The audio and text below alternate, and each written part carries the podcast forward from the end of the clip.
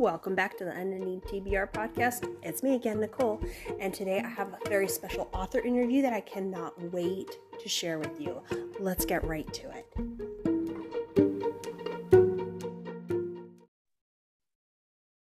So I am here back with somebody returning from, this is probably, you were probably my first author interview back in the beginning, and I want to welcome back to the show, Kristi Ann Hunter. Thank you for coming back, Kristi. Thank you for having me.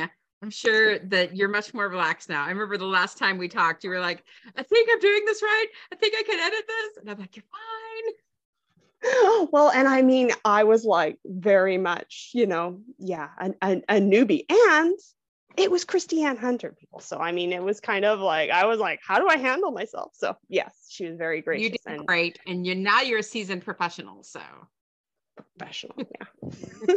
A very professional hobby.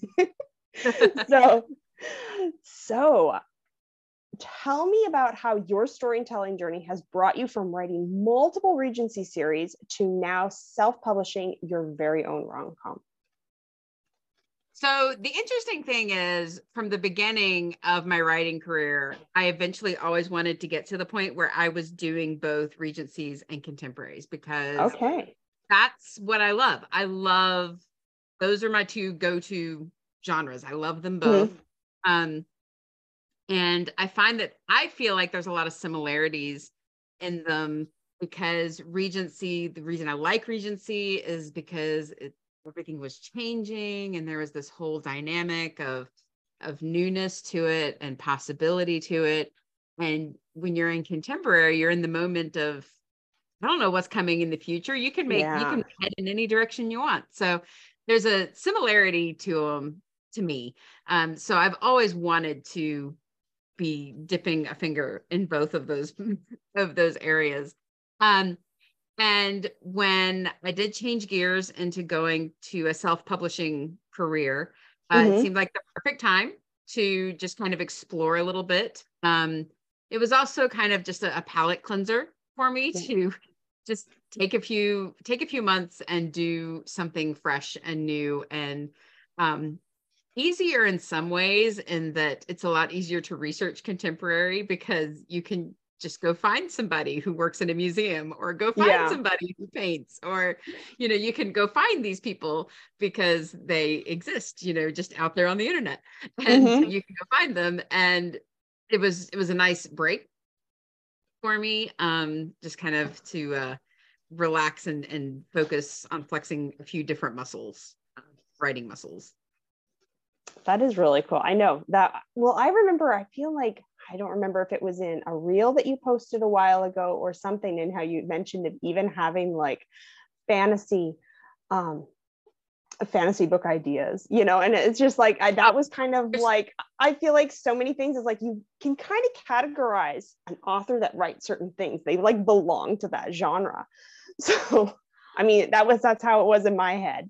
But, um, what do you feel are some hidden pros and cons for an author to be categorized by that genre that they write? Like, do you feel that way, or do you feel accepted, like coming into this new well, I venture? Think that there's, when, when you have like a category you're known for, um, so like Regency, you know, then you can become somebody's like go-to for like, hey, when you're talking about books, hey, you're looking for a Regency book. Oh, this author. You know, you yeah. can become somebody's kind of go-to for that genre. You can kind of become known for it. And there are pluses to that. You know, you make a name for yourself and being very niche. Excuse me. Sorry. Um, there's a, there's some pros to being very niche like that. Mm-hmm. But um, I think that there's also, uh, as an author, you get in a rut. And I think even as a reader, I can, I find I get in ruts. So if I'm like, I'm reading a certain type of book, and I'm yeah. like stuck in reading that certain type of book.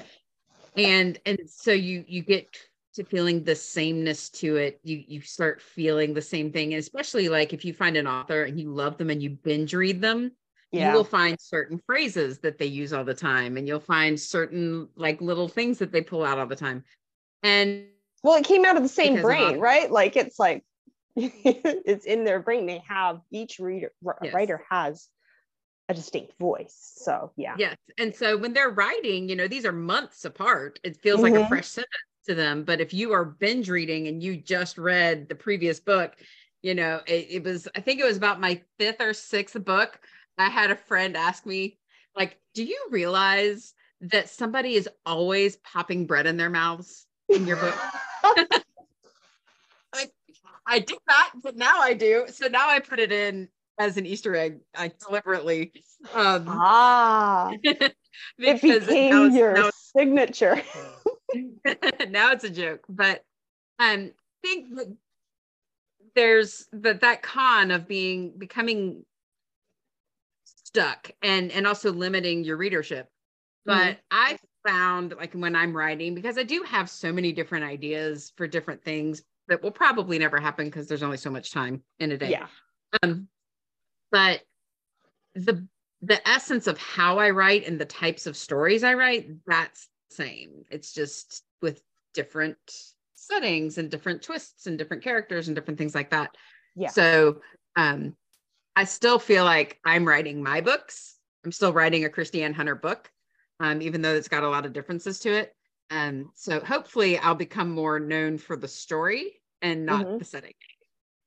Ah, that's a good way to put it. Yeah, I like that. I it was kind of um, exciting to see. So what specifically inspired Pixels and Paint, your U S one? So Pixels and Paint is kind of looking at this meshing of the very logical technical world and the very well-known creative side of an artistic world, and, and looking at how that blends. And that was sort of born out of my life. I, I live in that juncture um, as a writer, as a creative, you know, it's considered a creative profession. You know, I have a bit of that artsiness of like looking at the world differently, or, or trying to, to pull out some, some different things uh, that you see and pull out the world. Um, but I also, I have a degree in computer science by, by education, and by my early career, I am a software engineer. Um, and so I also am very, in, I, I'm very logical. I am married to a mechanical engineer um, and physics, a physicist, physicist. I can't say that word. Um, you know, so logic is very prevalent in our world, in, in my yeah. world, in my house. Um, but so is the idea of like this art idea of looking at the world slightly differently, which is kind of what art is supposed to do. And yeah, and it's a very weird place to live, um, like having a leg in both of those. And so I wanted to share that idea of that balance of trying to live in these multiple places, that, that it does work. It can blend, because I think yeah. so often we feel like, you must be this one thing, you must fit in this box. And mm-hmm. I don't fit in that box. And so that, you don't just fit in the the Regency box. You don't just fit in this. No, I mean, well, people are multidimensional. Yeah. I don't fit in the Regency box. I don't fit in just the technical box. I don't fit in the artsy yeah. box, you know, and, and just looking at how those worlds can blend um, is how, is where this book came from. That is great. I know. I think sometimes we compartmentalize too much, especially people, right? So um, what was something that surprised you about now writing in the contemporary modern world? Something that surprised me. Um, I Did think anything? it was, uh, well, I think, well, some, a lot of it was, there were some things I was expecting to be easier, and they mm-hmm. were, you know, to be able to find someone in research and, and just be able to ask questions on Instagram, like, hey, you know, somebody who does this that can answer a question for me, you know, to be able to just throw that out there. Um, and that was easier. And I was expecting that. But yeah. I think what surprised me um, actually came when in when I started doing like beta reads and working with editors and things. And that was the wide variety of like pop culture and, oh. um, and even like localized culture. Like just knowing, because the book is set um, in a in some fictitious suburbs of Atlanta.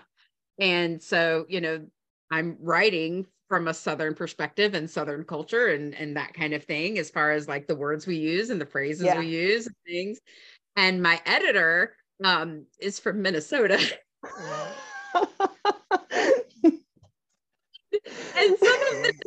she's like, she's like, is this a, is this a phrase?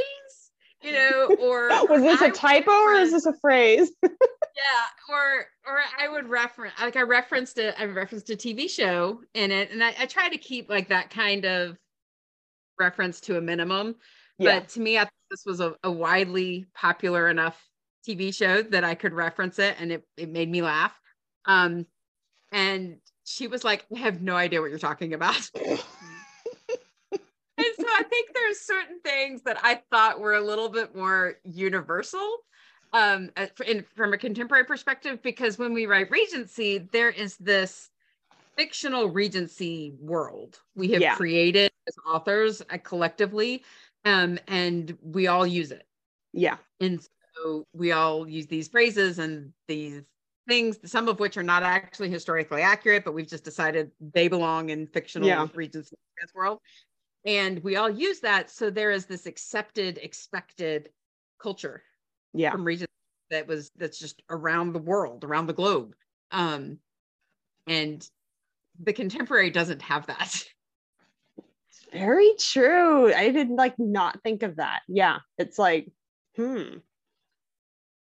That is really, that's a really interesting thing. I did not think. I have heard though that they say it's like the pop culture references to like using sparingly because it can like change so quick or age, and it's like, man, that's got to be, it's gonna be tough to keep up. I, I can't and keep up with I, it. I try to keep them to a minimum and such that you can know what it means and just gloss mm-hmm. over it. No, um, but I was ref- I was referencing Phineas and Ferb.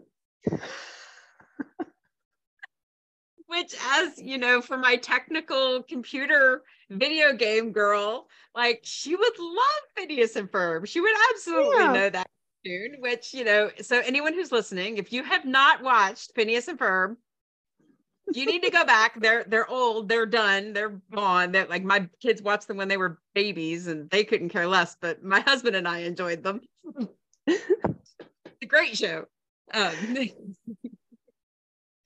But I, I didn't do many of them. Like I don't do the whole, the, the thing that bothers me is like when there's like, oh, he looked just like Henry Cavill. I'm like, no, he doesn't, first of all. And second of all, like not everybody knows who Henry Cavill is.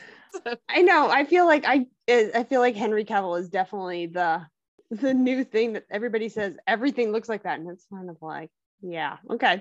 I have yet to use an inspiration. So. Yeah. Okay. Well, that's good to know. so, um, so talking about the characters in this book, what character challenged you the most to write? So in Pixels and Paint, the most yeah. challenging character to write was actually a side character. I was wondering if you were going to say that. I like, how did I, had a feeling. There is a character in this book named Richie. And he does not talk normally. Okay. He he uses a very specific turn of phrase. In fact, um, the hero describes him as a walking fortune cookie. And so he doesn't say anything normally. He's it's and he's he's trying to be very wise and philosophical, and he's missing the mark every time, every time he says anything. So trying to write him and figure out how to make him say something that sort of fits the conversation, but is also completely in left field was, was a bit of a challenge. Uh, yeah. To write dialogue at all. And then it's like, and then you got to factor in eccentricities. Yes. I can imagine. Yeah. Yes. So he's, he's like thinking he's Yoda or something. I don't know. Um, but It, it no it, he he misses the mark, and so I couldn't even like be very actually philosophical. I needed to be like slightly off. Yeah. So anytime he was on this page, it was like, okay, what's he gonna say? Do you feel like your um your writing process was the same as you with your other books? Is that not like change for anything? You, you the story comes to you in the same way. It was my my process was actually very similar. Um, yeah. my my plotting process, um such as it is, and um you know the the writing process and everything. The the biggest change was figuring out um this is the first full-length novel that I have done indie, mm-hmm. that I've indicated. So um, figuring out how that process fit and and making my own timeline and scheduling editors and doing all that kind of thing was, was yeah. the biggest change um, because there wasn't somebody else saying what my deadlines were. And, yeah. you know, everything was a lot closer together because I wasn't waiting months to get edits back and things. Yeah. So um, that was the biggest change as far as my process goes. And and now have doing both, do you feel like you will do indie again? Like, you know, is that an option, do you think, for you in the future? Um, with just where where publishing is um, in general yeah. right now, um, I'm going to stay indie for the time okay. being. Um, because just where publishing is and where my numbers were when mm-hmm. um, when I stepped away from Bethany House, um, it's it's at the moment, this is the best place for me to be. So I'm absolutely open to that changing in the future. Um, but we'll just have to see. Publishing is really, really in flux right now as far as like yeah. trying to figure out the business side of it. Um, yeah. Nobody's really quite sure what to do with it, I don't think. So um, it's, uh, it's, it's an interesting waters to try to navigate. Um, yeah. Yeah, the, the, boat's, the-, the boat's been rocked. There's lots of waves everywhere. Everybody's trying to figure it out, right? Yeah. Oh. So what do you feel is the key to writing humor? So I think the key to writing humor, uh, and this is one of those things where, because I do write funny books, I write comedy books. Um, and then some people will read them and be like, well, that wasn't funny. And I'm like, well, then obviously you don't have my same sense of humor. Yeah. Um, but So I do write comedy, I write humor, and a lot of people will then come up when they find out that they'll be like, tell me a joke. I'm like, it doesn't work that way. No, no, no, no. I think when you goes, when it goes to writing humor, um, there's a few things. One is to realize you are not a stand-up comedian. So you're not putting out a whole bunch of jokes and one-liners, jokes. Yeah. stuff like that. You know, that's not how that works. However, I do recommend watching stand-up comedians because you can learn a lot from them as far as the timing of the funny lines, mm-hmm. but or how they like lead up to it. I, I feel like there's something to watching them, and I'm like, how they craft it in and pull them in. It's like, yeah, it's quite a craft. I mean, but the key to humor is you want you always want to hold up a mirror to the truth, like to the mm-hmm. real world, and then turn it turn it a little bit, because what's funny is looking at truth through a si- slightly different lens. Yeah. That's what makes it fun. There's the way people mm-hmm. always see the world. And then there's looking at the same thing just from a slightly different perspective that lets you see it in a slightly different way. And that's what's funny mm-hmm. is when, you know, you just take it and you just turn it on its head just a little bit, like not completely. If you like, you, you if you go completely over, that's slapstick, you know? Yeah. And that's that there's people who find that that's a type of humor, and there's people who love that. Yeah. Um, but if you just want it to be just that, that light, funny, continuous yeah. going, it's take it and you just turn it slightly sideways, but you have to keep it truth. And it's yeah. the more truth you're looking at slightly sideways, the, the funnier it is. Um, are, which is, yeah. I love writing because people are people and they've always been people. And that's why like mm-hmm. I feel like I could write in a lot of different genres, because that's what I look at people and the story of people, you know. Yeah. Um and, and people have always been people. You know, you can yep. find, you know, your we were talking the other day with a friend of mine. Um we were talking about your mama jokes. Like oh, they yeah. found them in Roman like graffiti, like down in Pompeii, like there's your mama jokes on the wall, you know, so that that is timeless. People have always been joking about that. It's not new. Um, and people are people. Um, I know here so we think that they said all these philosophical, philosophical thing, philosophical yes. things in, yes. you know, because they could speak Latin and Greek, and it's like, no, they were telling your mama. No, they were still, jokes. they were still making your mama jokes, but you know, it's, that it's that reality of people when you mm. look at the essence of people and you just look at them all just a little bit sideways. Yeah. That's what's fun. Um, and so when you just make that, you just look at the whole story that way, then that's when you get a funny story. Yeah. So, I mean, I like that. I like that, that, that twist, that word picture that you did. That was like really cool.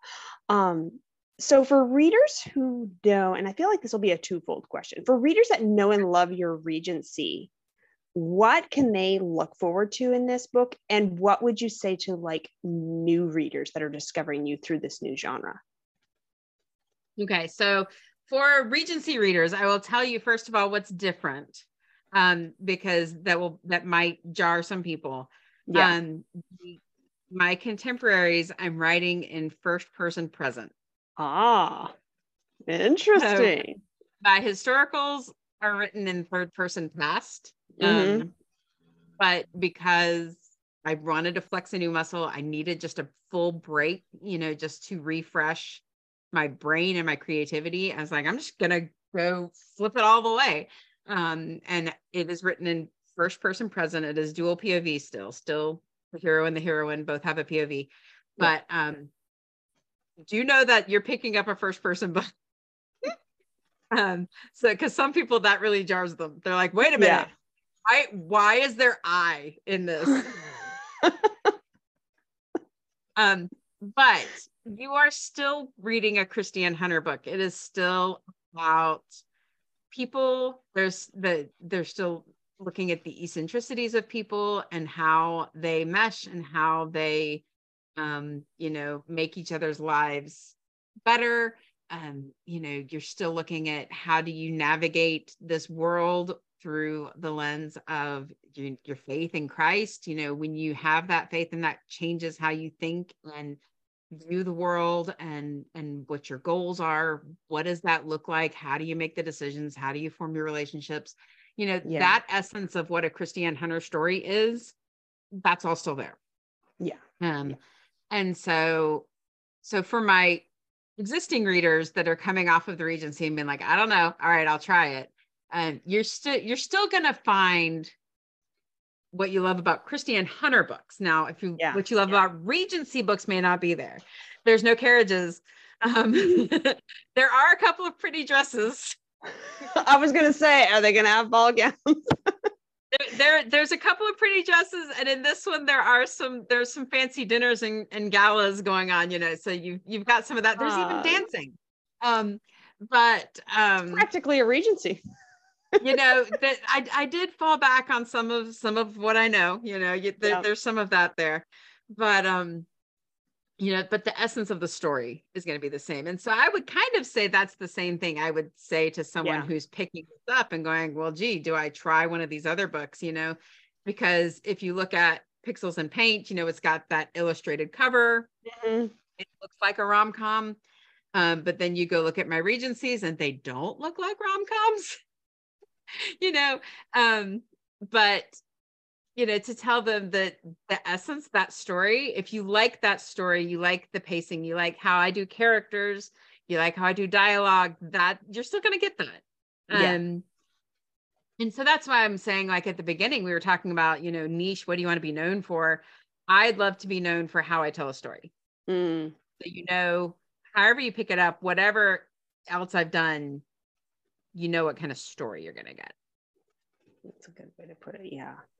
So let's talk about the romance in Pixels and Paint. How is that? I'm sure like there's a lot of differences how that would like play out. What was your favorite element of this love story?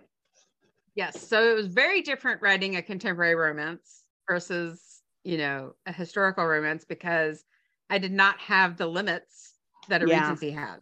No, mm-hmm. um, they can go to each other's houses and spend time alone and nobody thinks anything of it. You know, I mean, both of these characters are established. They have careers, um, you know, they're, they have their own homes and mm. it's like, they're not going to constantly be in public because nobody does that anymore. Yeah. So, you know, scenes where they're in each other's homes.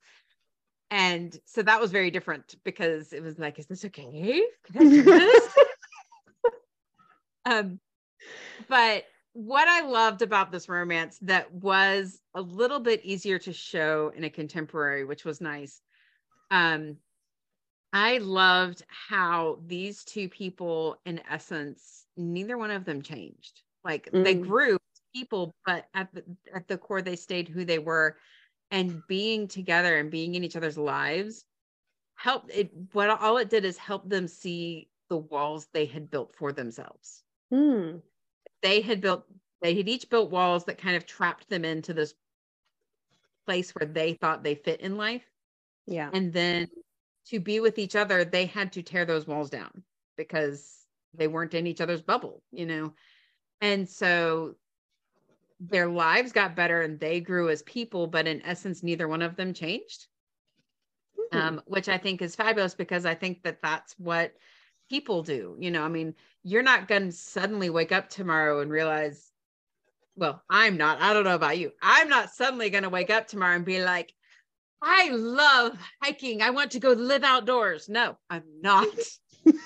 I'm not going to do that, you know, but I can learn to appreciate, oh, I need to go out walking more, like the health benefits of it. I can learn to expand myself that way, you know? So I, that's what I loved about this romance in particular, was for these two, and very much in particular, it was not so much about learning, oh, I shouldn't be that way, or I want to change this way, or even I want to grow my faith in this way. It was more, yeah. wow, I've really built myself into a corner.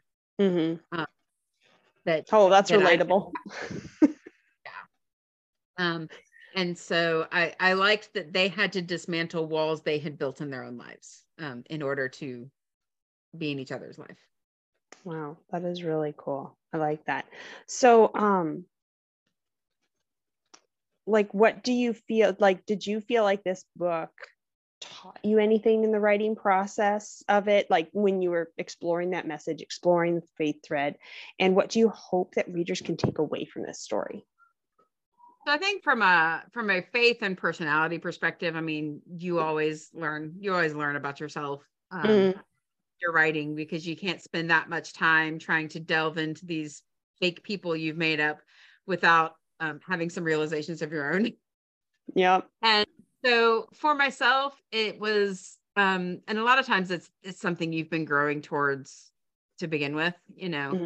it, it kind of underlined and solidified the idea of the value of being myself, no matter where I am.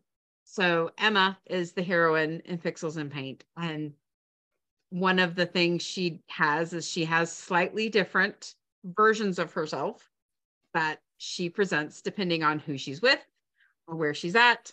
Um, and, and so it's, it's kept most people at a certain distance because they, they can't really get to know her because she's presenting a version of herself. Oh. And, um, that is, that that's a little autobiographical for me. Um, and that that's something I have been over the past few years trying to learn not to do. And that's a very, very hard um, habit to break. Um, yeah.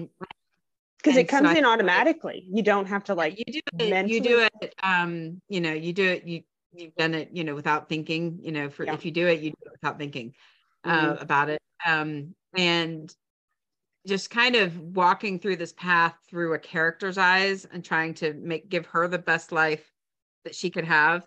Um, that really underscored for me the value of learning how to do it for myself. Like, mm. you know, want this freedom that you have given this fictional person, you have to do the same thing that yeah. you had to do, you know, you have to do it as well. Um, it's easy to so, make those fic- It's easy to just make the fictional people do all the, all the growing. Yes. So it's like you can, well, you can, because you can handle how other people react to it. You can make them react well, or, you know, or react, you know, only, only, only so far uh, bad, you know, you can handle how they react to it. Um, in real life, you don't get to make that choice. Yeah. Oh, that's true. Ah, the beauty of fiction. so, so what's next for your writing plans? So um, right now I'm actually going back to Regency. Um, you know, the, the idea was to kind of flip back and forth mm-hmm. um, to, to keep myself sharp and, and keep it fresh. Um, and also, yeah. you know, keep people happy because there are lots of people in my Regency world that are still floating around without stories. And um, I, I still want to tell those stories. So yeah, I'm actually going back into the Regency land. Um, um, I'm very excited because uh, it's a, a bit of a sidestep um, up until now. If anyone has read my Regencies, you know that they kind of go end to end in order. You know, they've kind of yeah. been in a timeline. And it's been a fairly main character that has been the, you know, catalyst for the next one. Um, so, but the Regency is only nine years long. Oh, that's right. Yeah. Nine years long. And so, you know, I'm running out of time there. So I'm actually kind of flipping back uh, to, to the earlier things and, and kind of going sideways off of a character um, that was a very, very minor character in a previous book. Um, is going to be connected into this next series. But um, so I'm going back a little bit earlier. Um, I'm going back to London, uh, kind of going back, sort of kind of back to where I started and making sure I remember why I liked writing Regency in the first place. Mm. Um, and uh, I'm excited. I'm excited about that, which is it's nice. I had gotten kind of yeah. in a rut, so it's nice yeah. to be excited. So the palette cleanser worked? It did. It did. Right. I feel like I'm... I feel like I'm ready to go back into that world now um, and not write the same thing, you know, mm. that I had been, you know, or look at the same thing. I feel like I can go and make whatever I want, just like I did when I first started writing. Um, I can write whatever story I want to write. So I'm very excited about that. That's very cool. So what are the books that you are like reading when you have reading time right, right now? What's at the top of your T B R pile? So I just started, um, it's a book, it's a few years old. Uh, it's called The uh, The Nabob's Daughter. By oh, Jess. I've seen that, yeah. Yeah, so I had several of my readers and um, followers on Instagram told me I needed to read this book a few years ago, and Jess actually even gifted me a copy, and oh. then it just kind of fell off my radar.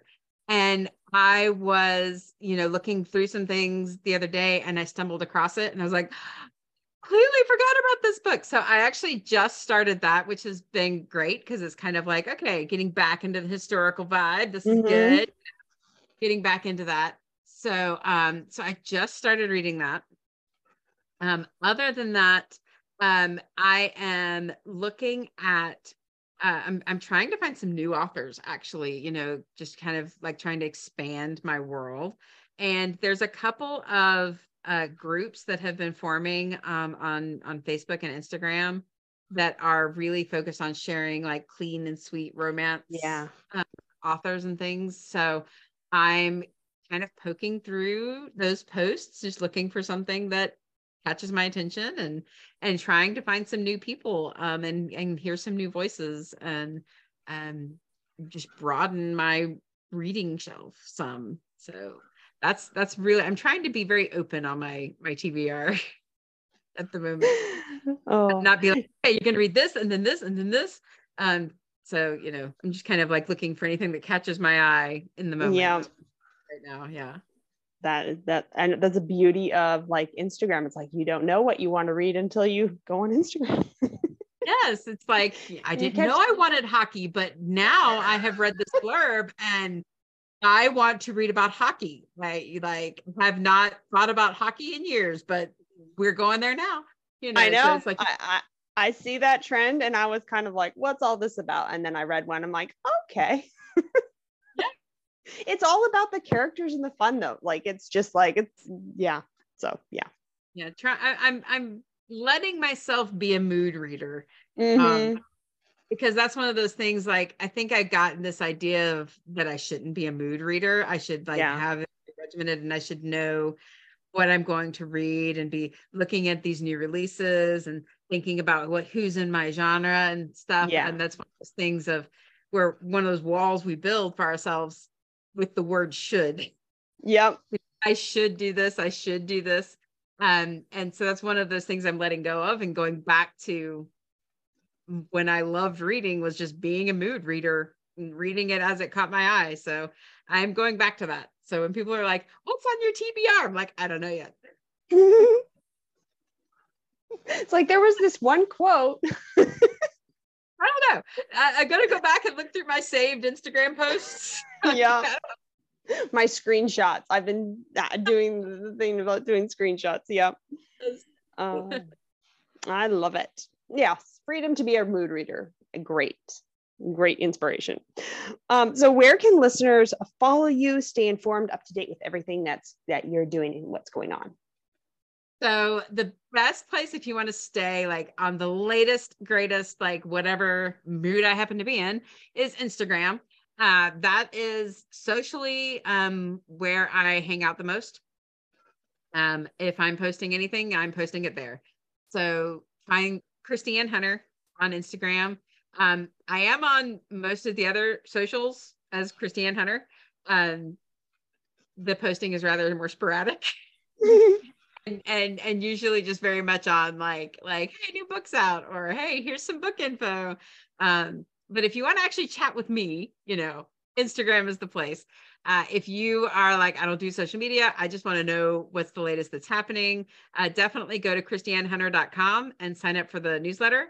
Um, I usually send it out once a month, and it's got the latest, um, you know, info on when books are coming out or when audiobooks become available or different things like that. Um, if you're like, I just want to know what's going on, go with the newsletter. That's good. So is, um, are you, is Pixels and Paint out in audiobook, or that's coming? The audiobook, um, I think it's going to be out in August. They, they oh, actually okay. they finished recording. It's in editing right now mm. as we record this. Um, it is in editing. So Um, I don't know when you're going to air this one, but it should probably be in August. Yeah. Yes. Wait, so, yeah. Um, yes. So probably by the time this airs, um, it, it'll be close. Oh, so okay. I'm super, super excited uh, about the people who are recording it and the way it's being recorded. It's being done with dual narrators since mm. it is first person. Yeah. Um, wanted hers written, read by a lady, and his P O V read by a guy. And they are actually like doing the dialogue in each other so that like his voice stays oh, his voice through the whole book. That's I'm awesome. So excited to actually listen to this. I usually don't listen to my books. Um, but I'm like, I've got, I'm going to be listening to this one because the little snippets I've heard are so good. I, yeah. So it, it is coming out in audiobook. Um, it should be out in August. That sounds great. I think that's my, that might be my, if I don't get to it before then, I may do the audiobook, because that sounds like that would be fantastic. Yes. Well, thank you so much, Kristi, for being here, giving us all the inside scoop. Thank you for having thank me. You. It's oh, lovely to chat with you again. Great. Yeah, this is fantastic. I love it. So, so I still you. use words like lovely. The, the Regency and me. It was lovely. Lovely. Um, I have a few notes, my editor going, this is an old word. So, you know, the, it, it's still there. It's still there. No, we, we need to bring back old words. uh, thank you once again. Until next time. Until next time. All right. And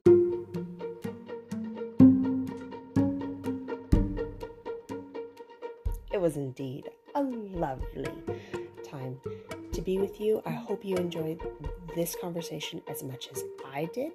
And if you're not following Kristi, go check out what she has. Love to hear your feedback. I have a Google Doc for people who are interested in being on the podcast and all that stuff on my Instagram page at Nicole and the Unending T B R Podcast. Love to hear that. If you enjoy the podcast, leave a review.